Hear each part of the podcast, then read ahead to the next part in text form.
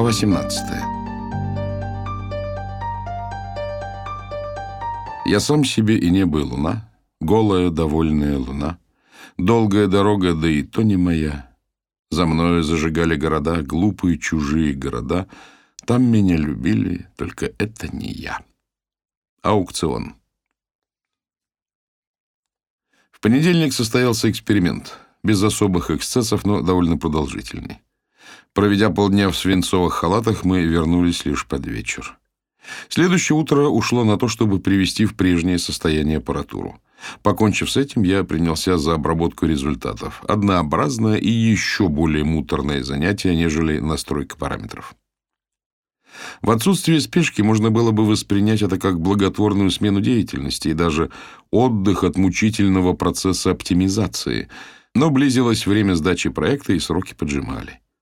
Мое самонадеянное поведение вылилось в завышенные ожидания коллег и самого Ариэля, а значит, надо во что бы то ни стало продемонстрировать компетентность и способность в решающий момент добиться результата.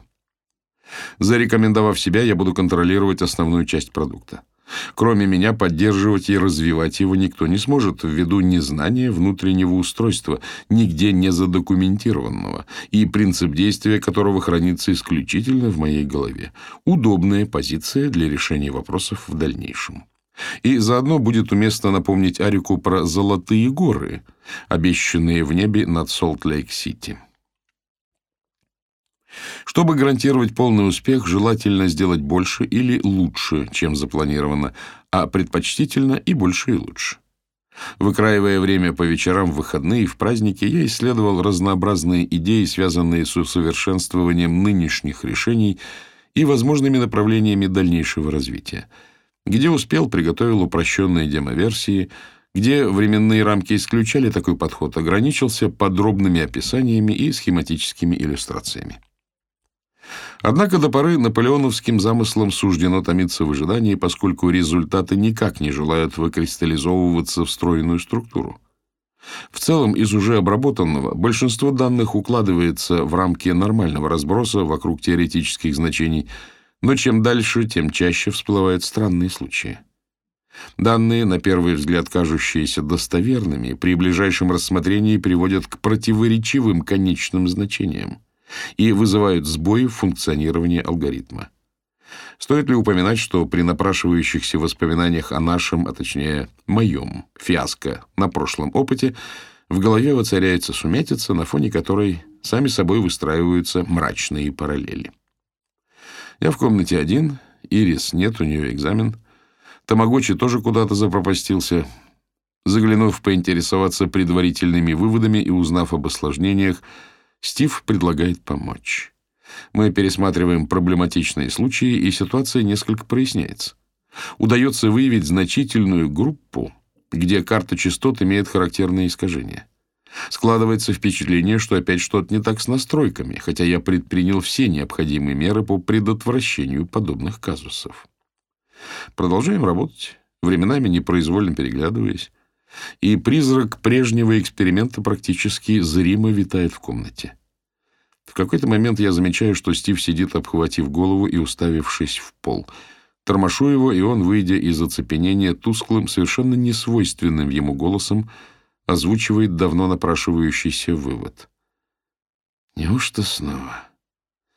«Похоже на то», — обреченно отзываюсь я. «Вот Тим-то обрадуется», — помолчав, усмехается он. Непременно запоет о процессах и правильном планировании. Да уж. Кстати, а где его носит? Отгул без уведомления как-то не вяжется. Вопрос повисает в воздухе. Стив снова задумывается, а я погружаюсь в пучину самотерзания. «Знаешь», — произносит он через некоторое время, — «он и вчера был какой-то странный». «Что значит странный? Тим всегда странный». «Не-не», — хмыкает Стив, — «реально странный. Не в его стиле, хотя, может, я и ошибаюсь. Что ты имеешь в виду? Стив отнекивается, но потом рассказывает, что перед опытом застал Тамагочи за моим ноутбуком, и при его появлении Тим поспешно покинул операционную. И что тут такого, недоумеваю я. Там бегут и его компоненты. Возможно.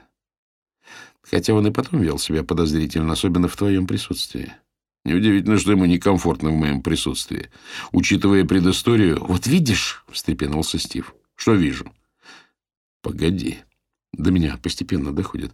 Не считаешь же ты...» «Подумай сам. Мы все проверили. Так, так. С теперешними настройками таких результатов быть не могло, верно?» «Верно, верно, но...» «Ты калибровочные файлы не менял, не правил. Вспомни хорошенько». «Конечно нет, с чего бы?» «Окей, получается, во время опыта значения были другие, а потом поменялись обратно. Каким образом? Сами? По собственной воле?» «Ладно, ладно, то есть ты предполагаешь, что это он? А кто? Ариэль?» Вопреки убедительности доводов, никак не хотелось верить в такую возможность. Не доведись Стиву застукать Тамагочи и не решу наказать мне помощь, махинация с подтасовкой результатов прошла бы гладко, и ответственность целиком легла бы на мои плечи. Сорванный эксперимент, да еще второй к ряду, бесповоротно подрывал мою репутацию и ставил жирный крест на далеко идущих планах. Допустить подобное развитие событий было нельзя и, гоня крепнущие подозрения, я предложил проверить все снова. Мы убили еще часа два и установили, какие параметры приводят к обнаруженным искажениям. Теперь появлялся шанс компенсировать их при соответствующей модификации алгоритма. Это обнадеживало, но не давало ответа на вопрос, что делать с ублюдком, посмевшим поганить мои результаты. Перед уходом Стив предложил завтра же улучшить момент и потолковать с Тимом с глазу на глаз. Вывести его на чистую воду и решить все по-тихому, не дав ситуации выйти из-под контроля. Признаюсь, первым моим позывом было отказаться.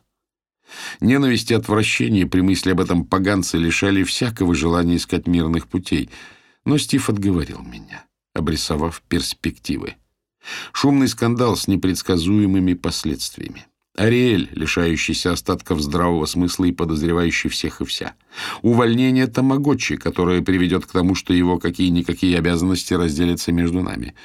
И потом долгие поиски замены со всеми сопряженными мытарствами. Оставшись один, я еще раз все взвесил. Стив был, безусловно, прав. Хоть с этой правотой не хотелось соглашаться, а то, что Тамагочи отважился на такой шаг, до сих пор не укладывалось в голове. Но иных кандидатов не наблюдалось. Никому не был выгоден ни срыв опыта, ни мой личный провал. Вдобавок, никто не был достаточно знаком с кодом, чтобы суметь провернуть такое с практической точки зрения. Тим — единственный, у кого имелись и мотив, и средства. С моим появлением Ариэль отобрал у него почти все. А искать случая свести счеты с начальником — гиблая затея. Да и я с ним особо не церемонился, насмехался и наверняка не раз задевал своим иронично-пренебрежительным отношением.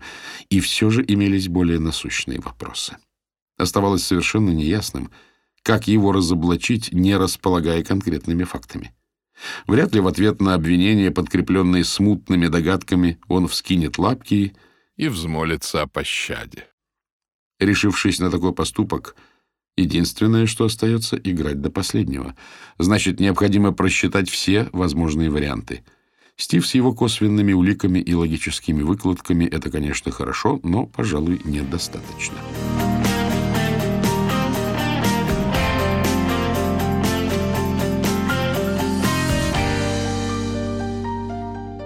Утро началось ранним подъемом из-за лекции по управлению процессами.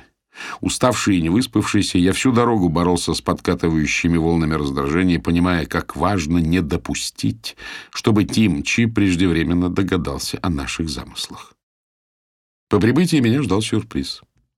Я вошел, махнул в знак приветствия и сделал вид, что сходу погрузился в работу, то и дело незаметно косясь на Тамагочи. Необходимо было присмотреться свежим взглядом к этому подпольному диверсанту — по всей видимости, он был мной недооценен, если можно так выразиться в данном контексте.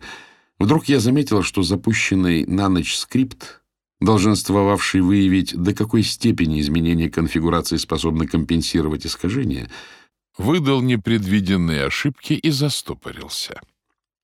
Забыв про тамагочи, я наскоро просмотрел лог-файл, взглянул на аппаратуру, расставленную вокруг аквариума, и обнаружил, что вся она выключена. Пощелкал выключателями. Экраны оставались мертвы. Я вскочил. Провода валялись на полу. а на стене, закрывая розетки, висела большая магнитная доска. Во главе красовалась гордая надпись «Personal Task Board». Пространство под ней делилось на несколько колонок, а поверх лепились цветные нашлепки. Ни желания, ни времени на созерцание этого новшества не было. Сотрудники уже расселись, а Джошуа суетился, регулируя проектор. Выругавшись, я отодрал край доски, воткнул провода на место, и пока Джошуа гундосил про какие-то daily stand-up meetings, заново настраивал приборы обязанность работника вменяется ежедневное обновление информации на личной доске. Он забежал мне за спину и принялся перешлепывать на шлепки из одной ячейки в другую, подробно разъясняя логику своих действий. Таблички текущих заданий, тасков, следует перемещать соответственно этапам выполнения и сообразуясь с планом работы — Подавив приступ злобы, я продолжил валандаться с симуляцией и, завершив приготовление, запустил все сызново. Учтите, по состоянию индикаторов еженедельно выставляются оценки. Об этом мы поговорим после перерыва. Потирая руки, резюмировал Джош. А теперь, пожалуйста, буду рад вопросам. Как правило, на эту реплику угодливо отзывался Тамагочи. Но на сей раз я перебил его, лишь этот деятель собрался раскрыть рот. «Вопрос. Какого черта ты присобачил свою доску поверх моих розеток?» Как же гребаная безопасность!» Проигнорировав квахтание Джошуа, я демонстративно встал и вместо второй лекции отправился на обед, чтобы лишний раз не мозолить Тиму глаза, не будучи уверен, что сумею скрыть свои чувства.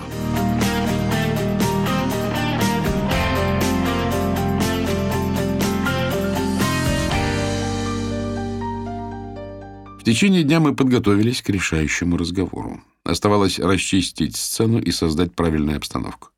Все складывалось как нельзя лучше. Работники разошлись раньше обычного, а Тамагочи засиделся, вникая в подсунутые мной документы. Когда в офисе не осталось никого лишнего, Стив подсел к Тиму, а я устроился на противоположном краю стола. «Тим, необходима твоя помощь», — взялся Стив. «Мы столкнулись с проблемой. Полученные данные кажутся, как бы это выразиться, недостоверными». Подопытный насторожился но в целом держался молодцом, лишь нервно теребил провод от блока питания. «Хотим с тобой проконсультироваться. Ты знаешь, как это важно для всех нас, как много зависит от этих результатов и какие надежды возлагает на них Ириэль.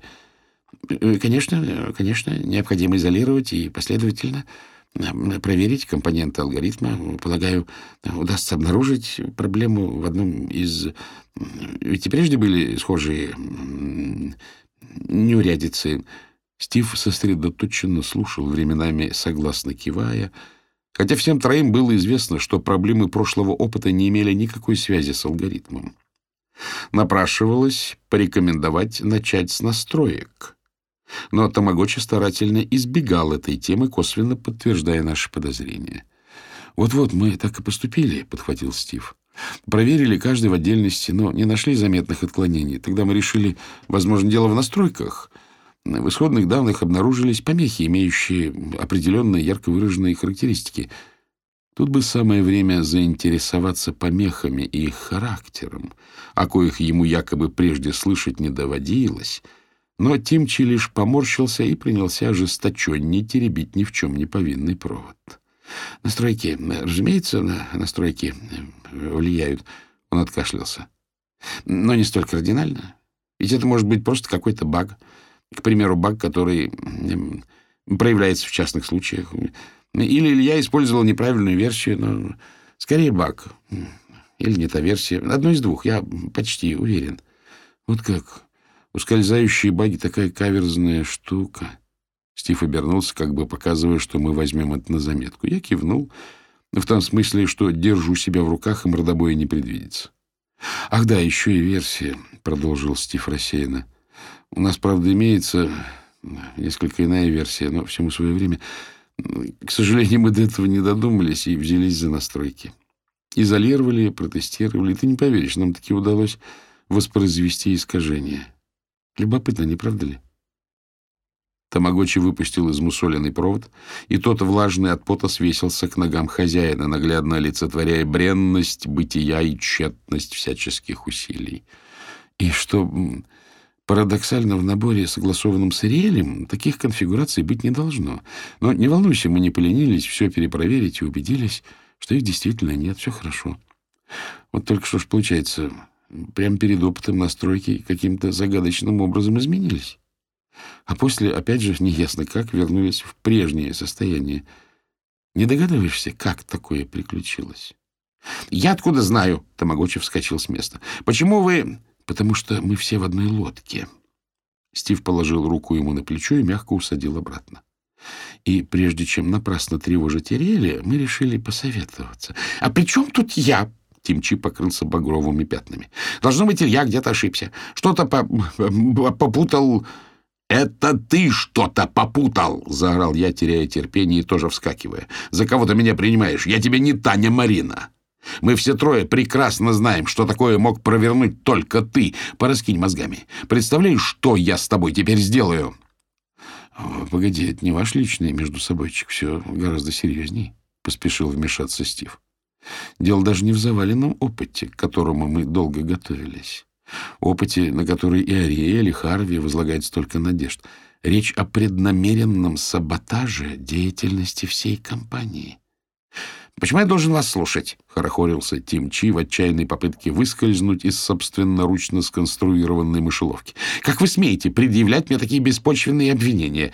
«Ах, как мы смеем!» — вкратчиво проговорил я. «Слушай, ты, крыса, во-первых, Стив видел, как ты ковырялся в моем компе перед началом эксперимента. А во-вторых... Ну и что, с какой стати? А во-вторых...» — оборвал я. «Тебе улик мало?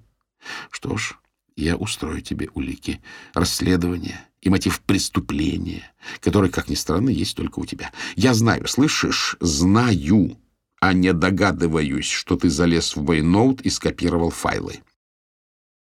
Это был блеф чистой воды.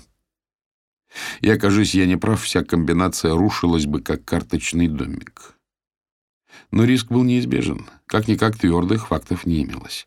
Однако Тим, будучи не глупым и осторожным, вряд ли подкручивал настройки на авось, рискуя вызвать подозрение и упустить редкий шанс. Ведь любое недостаточно выверенное значение могло кардинально изменить данные и бросалось бы в глаза.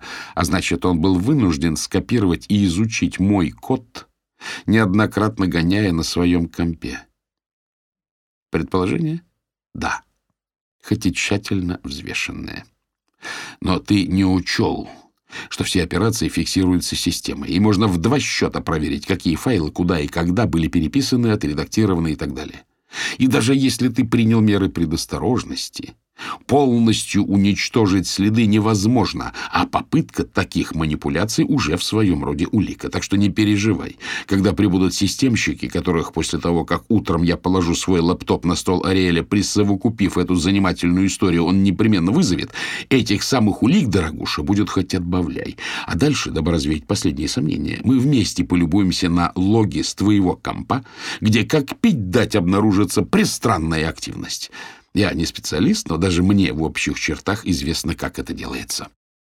Я хорошенько подготовился, понимая, что если сейчас удастся отвертеться, он догадается, что нет способов доказать его причастность к переписыванию файлов, выяснит, что заявление о невозможности замести следы не совсем верно, и предпримет меры, то второго шанса нам не представится. Необходимо было найти что-то наглядное или хотя бы подкрепить наш блеф максимальным количеством убедительных подробностей. Просмотрев множество материалов в сети, я нарыл искомые улики, точнее то, что могло за таковые сойти. Плюс нахватался звучных терминов из лексикона компьютерной безопасности, которые теперь вывалил на обалдевшего тамагочи. И тогда мы посмотрим, как ты запоешь, объясняя Ариэлю, как ради карьерного роста подставил коллегу и, походу, угробил эксперимент, стоивший фирме несколько сотен тысяч долларов. Сотни тысяч деньги, конечно, большие, — протянул Стив, — но вряд ли удастся ограничиться внутренним расследованием. Боюсь, действия подобного рода расцениваются как уголовные преступления. И после визита компьютерщиков прибудет полиция. Он выдержал паузу, давая Тиму осознать масштаб и неотвратимость происходящего.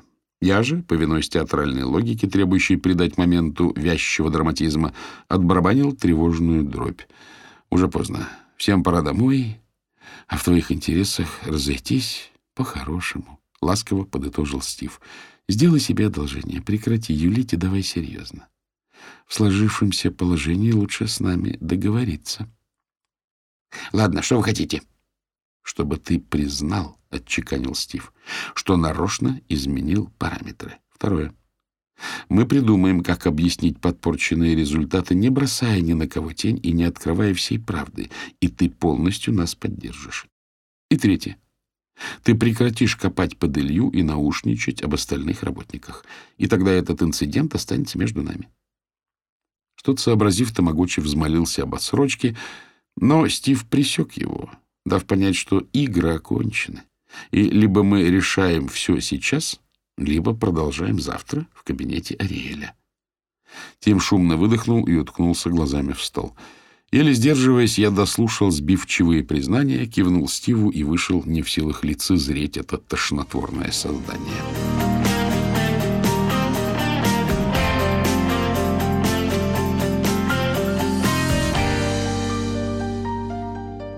Едва выехав, я наглухо влип в пробку. Хмурое утро трепало душу порывами ветра, бросая в стекло брызги моросящего дождя, сливающегося с гулом мотора и шелестом мокрых шин, опустошая и навевая мрачные мысли. Как же надо было довести эту серую мышку, чтобы он так окрысился? Конечно, Тима можно в чем-то понять, если допустить, что в борьбе за место под офисным солнцем все методы хороши. Ведь если разобраться, я занял его жизненное пространство, даже чисто физически. Ариэль в первый же день согнал его с места, отобрал должность, лэптоп и перепоручил начатый им проект, во многом превратив Тима в моего подручного. И хоть Тамагочи удалось отвоевать Acquisition, сейчас по окончании разработки становится неясно, в чем состоят его функции. И целесообразность дальнейшего пребывания в фирме оказывается под вопросом. Но понимание не успокаивало, а замыкало порочный круг — Чувство вины и сопричастности лишь распаляли. Чем больше я думал, тем запутаннее представлялась сложившаяся ситуация.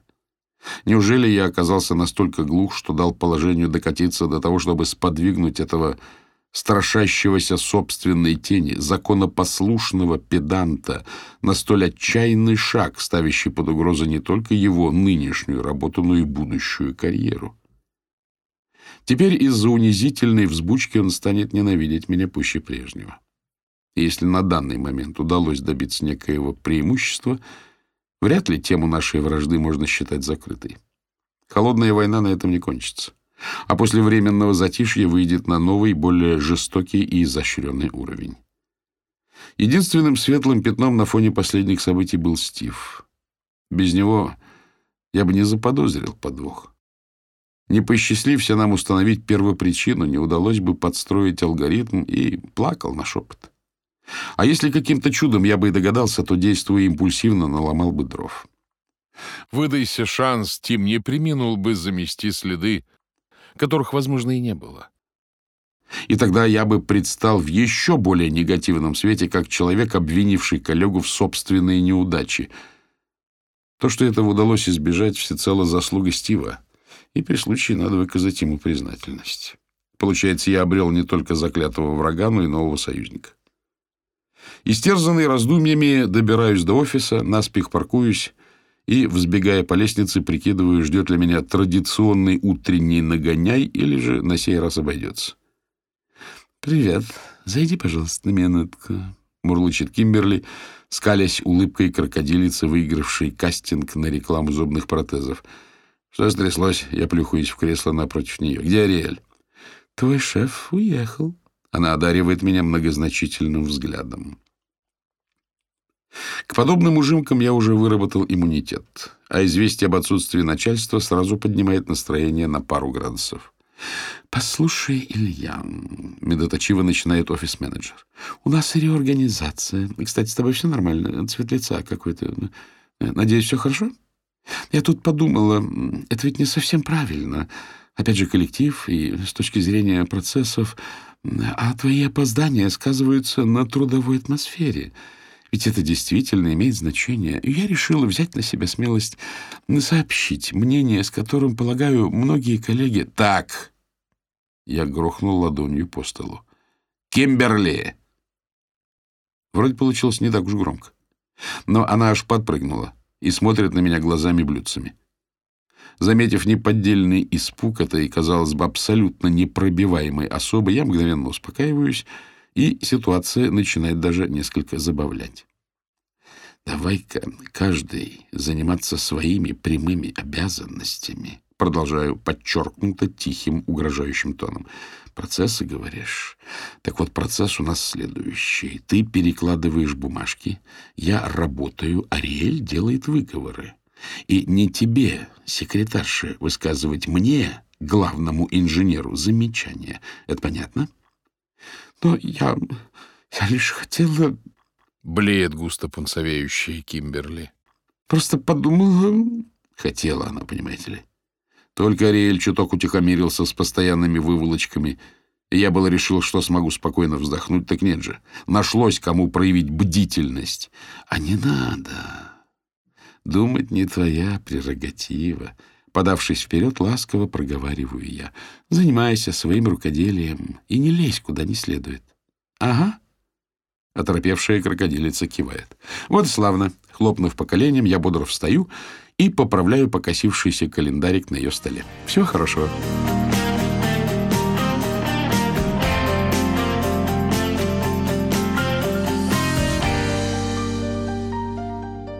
В один из вечеров я сгонял в Санта-Крус. Выяснилось, что коттедж принадлежит приятелю Яна, укатившему в Новую Зеландию спасать китов, или, наоборот, девственные пляжи, которые те в суицидальном порыве захламляют своими тучными трупами. Он вырос в этом доме и потому не спешил сдать его лишь бы кому.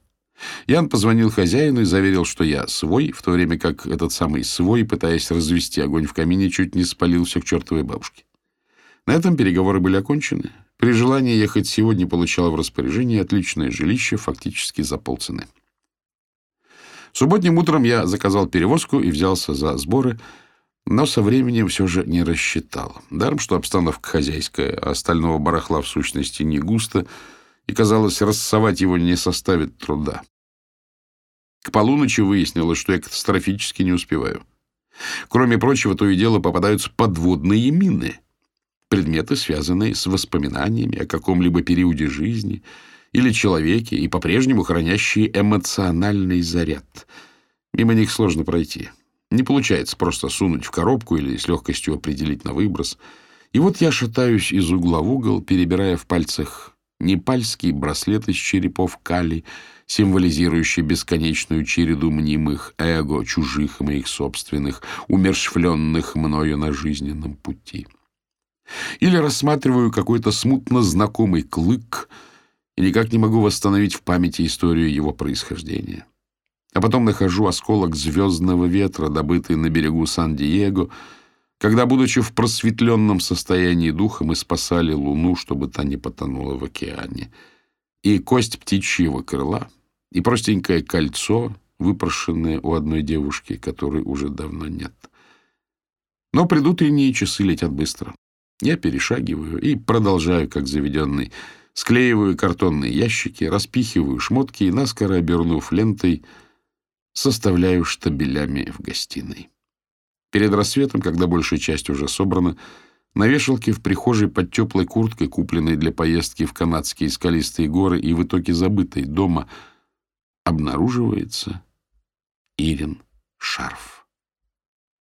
Помедлив, подношу его к лицу и внутри все сжимается.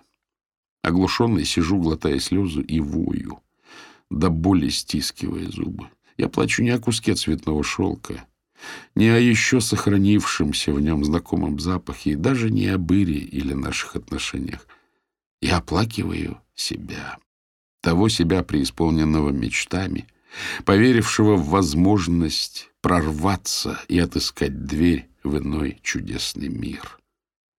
Тоскую о том мне, бросившем едва начавшуюся блистательную карьеру ради того, что казалось настоящим и было наполнено истинным смыслом.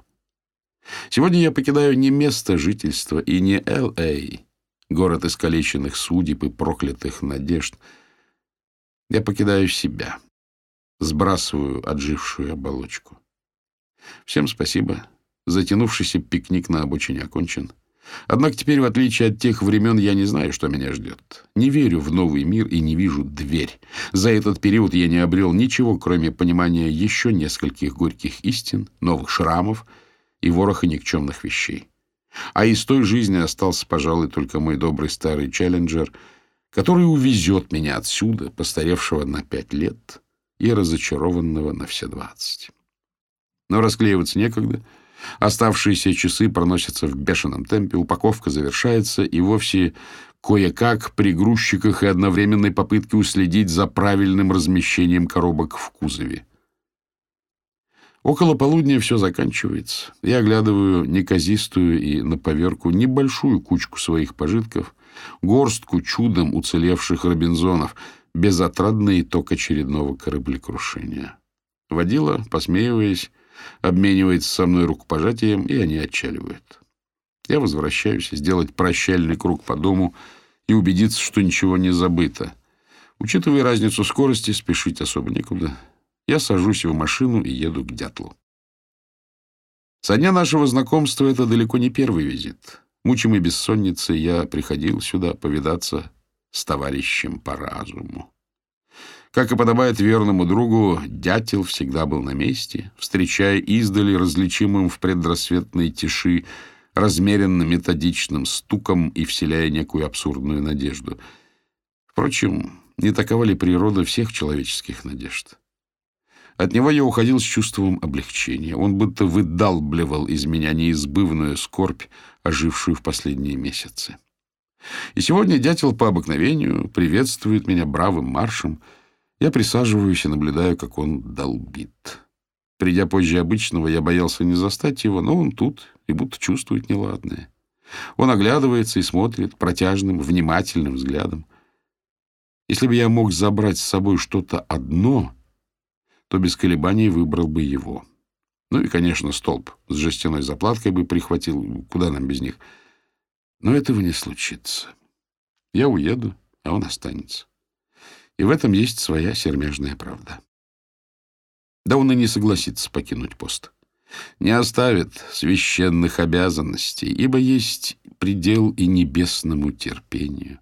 И когда приидут ангелы Божии к вратам Содома сего, и не найдут в стенах его ни единого праведника, воздастся каждому по делам его, и выпиет камень, и реки потекут вспять, и будет велик и неотвратим гнев Господень.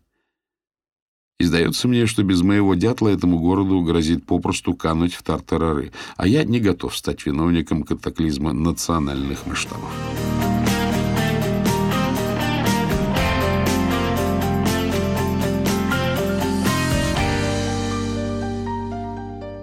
После передряг с экспериментом воцарилось зыбкое затишье. Подошел срок сдачи проекта.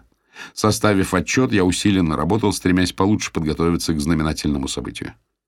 При соответствующих настройках подавляющая часть данных уложилась в допустимый диапазон, что весьма обнадеживало, доказывая устойчивость и универсальность алгоритма, а неудачные случаи отголоски саботажа я списал на неминуемые погрешности, и в целом отчет был принят вполне благосклонно. Единственным примечательным событием оказался внеочередной бзик Ариэля. Уж не знаю, какие именно завихрения веяли в его дюжей башке, но как-то во время послеобеденного штиля, когда разомлевшие работники погружаются в безмятежное цепенение, наш гигант мысли в каком-то припадке ума помрачения выскакивает из кабинета и принимает сметаться по коридору. «У меня нет жизни!» — воет Ариэль, обхватив голову руками. Преодолев три-четыре прыжка небольшое прямоугольное пространство, он вскидывает руки к пенопластовым панелям фальш-потолка и неистово потрясает ими в воздухе. «У меня нет жизни!» — стенает он, кидаясь обратно. Наблюдая за этими вокально-атлетическими упражнениями, я всякий раз опасливо отстраняюсь. Из-за дверей в испуге выглядывают лица сотрудников. «Что это с шефом?» — шепчет Ирис. Утром застал его спящим, уткнувшись лбом в стол. Должно быть издержки производства. И, кстати, как там у тебя с дифференциальными уравнениями?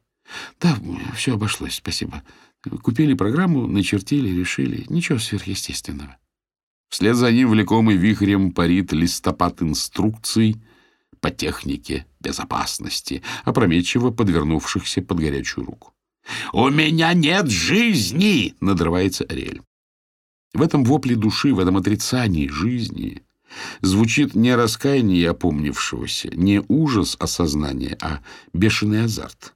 Он упивается своим самопожертвованием. Я смотрю на происходящее словно на собственное отражение, ведь, подобно ему, умеренность никогда не была моей сильной стороной. А меж тем я иду по его стопам, просто еще не забрался так далеко, и пока не поздно, надо что-то менять. Нельзя дать себе докатиться до такого состояния. При всем сочувствии становиться ариком номер два мне отнюдь не улыбается.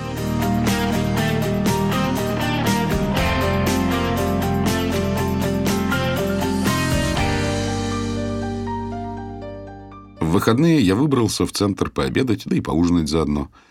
Повар из меня не важнецкий, и посуда еще не распакована, так что дома, в смысле продовольствия, хоть шаром покати.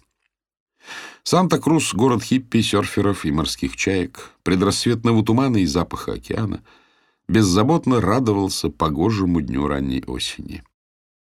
Проезжая мимо Калифорнийского университета, останавливаюсь на перекрестке и вижу девушку из студии звукозаписи. «Эй, ты что тут делаешь?» Положив локти на край окна, она заглядывает внутрь салона. Ее волосы растрепались, а в глазах поблескивают озорные огоньки — Тебя разыскиваю, что же еще? А я тут учусь. Загорается зеленый, и сзади слышатся гудки. Помедлив, она распахивает дверь и садится рядом. Соскучилась? С какой стати? А я, признаться, скучал. Безмерно. Мест не находил. Влекомый словесным водоворотом я еще не вполне понимаю, где вынырну. Тосковал, можно даже сказать, томился. Думал, будешь ждать на ступенях под звездным небом, изнывая, стонать при моем появлении и все такое. Она улыбается, делая вид, что рассматривает окрестные пейзажи. «Тебя как зовут?» «Джейн Виндер». «Очень поэтично. Так вот, Джейн, пока мы были в разлуке, я понял. Нет, понял, это не в полной мере выражает всю мощь и, так сказать, глубину моего чувства. Я не понял, я осознал. О чем это? А, вот, я осознал, насколько твои эротичные завывания стимулировали мое воображение. Без тебя наука зашла в тупик, буквально погрязла в пучине невежества. Тысячи, нет, миллионы страждущих алчут исцеления, а я сижу долгими вечерами и грежу о тебе. И, не дав ей опомниться, продолжаю. И, кстати, ты голодна? Мы поели, и она изъявила желание посмотреть, где я поселился. «Это что?» — удивляется Джейн, оглядывая пустую гостиную и гору ящиков у лестницы. «Ты аскет? Что это символизирует?» «Это Видишь ли, это моя неуклюжая попытка создать романтическую обстановку. Ты считаешь, что картонные коробки и голые потолки — это романтично? Осматриваясь, она не забывает держать меня в напряжении насмешливым взглядом и двусмысленными улыбками. Не, все гораздо хитрее. Теперь придется зажечь свечи. Ну, ты ж понимаешь, просто зажечь свечи и погасить свет — это не то. У нас будет по-настоящему Романтика, не обремененная патетикой. Браво, браво. Вот если бы я не снял предварительно люстра, а притащил тебя сюда и стал зажигать свечи, ты бы могла подумать, что я тебя охмуряю. Я о таких вещах не думаю. Я либо вспоминаю, либо фантазирую. А свечи и вовсе не люблю. Значит, будет еще более романтично уж совсем без патетики. Это мы еще посмотрим, что будет и чего нет. Она на мгновение приближается, и я чувствую запах ее волос. А пока я бы разожгла камин. Дрова есть, романтик? Э, дрова-то есть, но камин не работает. Не работает? Угу. Камин не работает? Развеселилась она. Батарейки кончились. Нет, ну, не батарейки, конечно. Чего-то так обрадовалась. Я пробовал развести, но только напустил дыму. А, ну ясно, ты ж ученый. Заливисто хохочет Джейн. Научный работник. Осмотрев кирпичную кладку, она подергала ручки на ее торце, на которые я прежде не обращал внимания. Раздался негромкий скрежет, и до меня сразу дошло, в чем дело. «Тоже мне перпетуум мобили», — победоносно объявила она, задрав подбородок, и в полумраке красиво вырисовалась линия шеи, ямочки ключиц и тонкие сухожилия, меж которых притаилась трогательная ложбинка.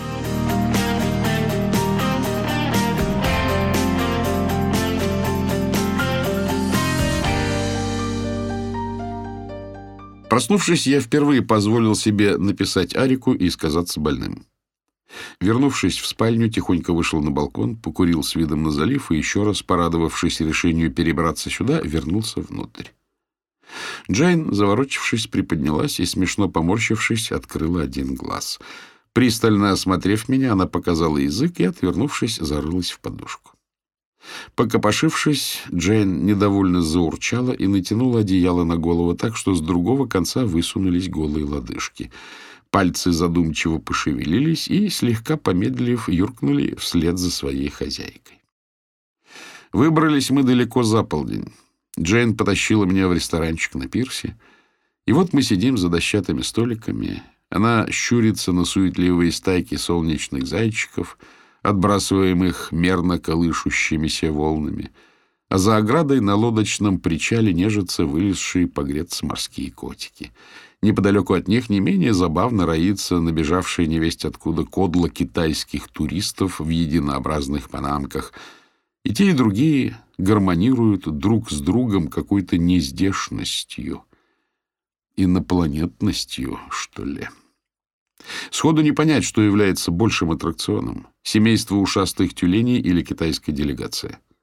Они фыркают, разбрасывая брызги воды, потешно переваливаются, ползая друг по другу и лоснясь мокрыми телами. В смысле котики, а не китайцы, конечно. Впрочем, на эткое счастье я налюбовался еще в Лос-Анджелесе и больше засматриваюсь на Джейн, которая следит за ними с неподдельным умилением, будто видит это обыденное для здешних широт представление впервые.